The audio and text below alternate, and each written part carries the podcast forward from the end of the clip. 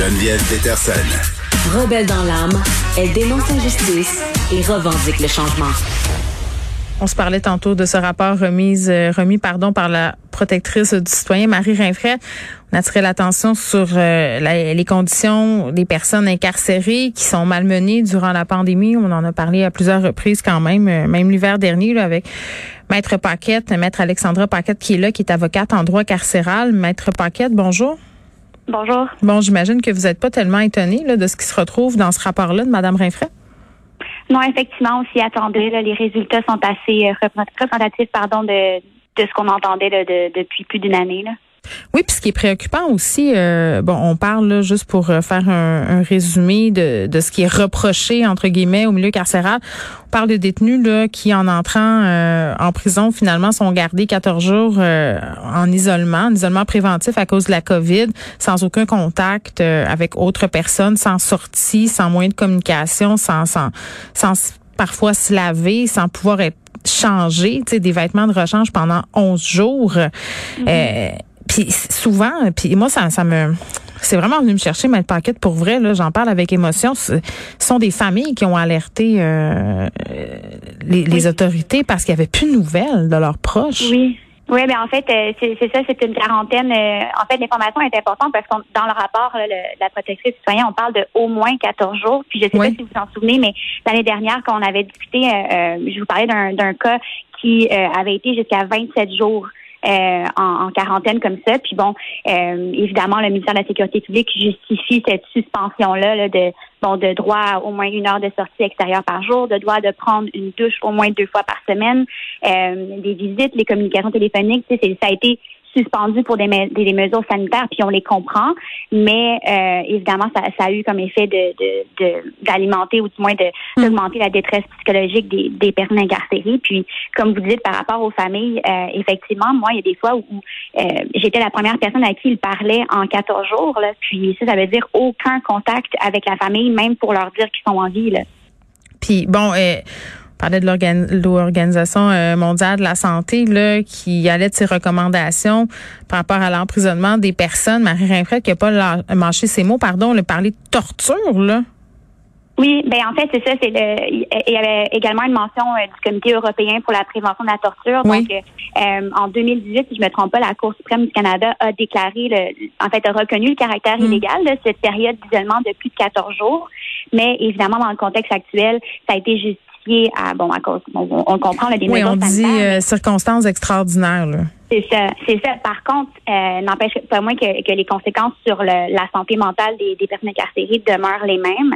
Euh, puis moi, j'étais quand même assez surprise que de, de, de, voir justement que la protectrice ne marchait pas sur ses mots sur hmm. euh, le fait qu'elle reconnaissait qu'il y avait un, une détresse psychologique là, chez les personnes hmm. incarcérées. Est-ce que c'est vrai que quand la santé mentale euh, des détenus est mise à mal, ça augmente le nombre de situations violentes possibles à l'intérieur des murs? Mais c'est sûr, je veux dire, euh, mettez-vous à la place des, de, de ces personnes-là quand mm. on est stressé, quand on est angoissé surtout, puis qu'on on, on, fait, on fait de l'anxiété et qu'on n'a aucun moyen pour faire, euh, en fait, pour réduire cette tension-là.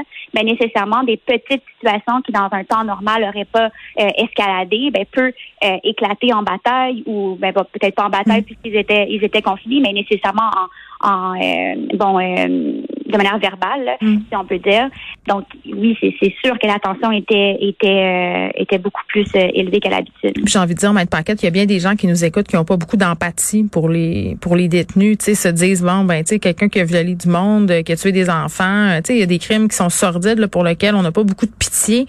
Euh, mm-hmm. C'est difficile d'avoir de l'empathie pour ces gens-là, mais j'aimerais que vous vous m'expliquiez pourquoi c'est quand même important que ces personnes-là aient accès à à des traitements humains, que leur liberté soit respectée?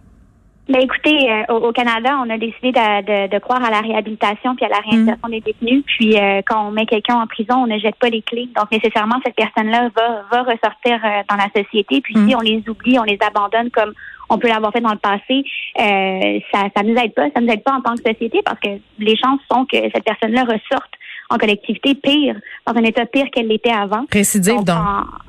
Pardon? Parfois récidive à cause de tout ça. ça. Mm oui, c'est ça. Ou, ou si c'est pas une récidive, ben ce serait d'avoir développé un problème de santé mentale à l'intérieur des murs. Euh, donc, et, bon, on va vivre au crochet de la société euh, par la suite. Donc, euh, c'est pas, on, s'aide pas plus en tant que société euh, d'abandonner nos, nos mm. détenus. Là, ça, c'est clair. Vous, vous travaillez avec les détenus, vous travaillez aussi en, en étroite collaboration avec leur famille, là, bien entendu. Vous l'avez vécu, la pandémie, avec eux à leur côté. Euh, puis la dernière fois qu'on s'était parlé, là, vous me disiez, j'ai de la misère même à rejoindre certains de mes clients. Là, c'est vraiment compliqué. il y a de l'isolement plus que jamais dans, dans les prisons. vous ferez quel constat, vous, par rapport à, à ce qui s'est passé là, liées à la pandémie à l'intérieur de nos murs? Mais je pense qu'il y a eu beaucoup, euh, surtout dans, au début de la pandémie, là, je pense que tout le monde faisait du mieux que, qu'il pouvait, mais c'est sûr qu'il y a eu des, des lacunes, là, puis euh, nécessairement, puis c'est aussi le, le, stress collectif. Là, de, on, était autant stressés, nous, à l'extérieur de la prison qu'à l'intérieur. Et, bon, c'était exacerbé à l'intérieur de la prison aussi. Euh, Qu'est-ce que vous voulez dire? Mais c'est-à-dire que je pense que je, me remets moi en, alors qu'on était en mars 2020, oui, oui, là, avril 2020, je veux dire, on était tous en panique. Oui. Euh, et là, les, les, détenus, eux, bon, recevaient l'information par les nouvelles ou presque peu, donc ils étaient tout aussi stressés. Euh, donc c'était ingérable. Là, je veux dire, euh, on, je ne sais pas si vous vous souvenez, mais au début de la pandémie, on, on, disait ben on sortira pas, sinon on va, on va, on va mourir de la COVID et tout. Donc, euh, de ne pas être en mesure de parler à ses proches qui sont incarcérés, c'était c'était c'était l'enfer. Eux se disaient bon ça y est, mon, mon père, euh, mon frère, mon oncle est, décédé de la COVID à l'intérieur des murs, puis je le saurai jamais. Euh, puis nous, on n'avait aucun moyen de, de calmer un peu ces, ces membres de famille-là parce qu'on n'arrivait pas à les rejoindre. Oui, bon, euh, puis là, on a dit tout ça. Sais, Marie Rinfray a fait ses recommandations. Euh, J'ai l'impression que parce que ce sont des détenus, ça va sombrer dans les oubliettes dans quelques jours. Là, c'est pas en train de se déchirer à chemise à l'Assemblée nationale, même si on en parle un peu dans les médias aujourd'hui. Euh, c'est quoi la suite, selon vous, du dépôt de ce rapport-là? Est-ce qu'il va prendre la poussière sur les tablettes? Écoutez, j'espère pas. Euh, j'espère pas. C'est sûr que le protecteur du citoyen, je veux dire, euh, fait des rapports à chaque année. Il y a des excellentes recommandations. Moi, par exemple, en tant qu'avocate, c'est un outil, un rapport que, que j'utilise dans mes revendications auprès des, directions d'établissement. Euh, mais c'est sûr que euh, c'est des c'est sûr que dans ce rapport-ci, il y a beaucoup d'éléments qui sont reliés à la COVID, mais à chaque année, les, les, problèmes de délai, par exemple, et des conditions de détention reviennent. Hmm. donc, je pense qu'il faudrait vraiment un, un changement plus en en, euh, en profondeur là, de, des, en fait, du fonctionnement des établissements de détention. Est-ce que c'est pire au fédéral ou au provincial?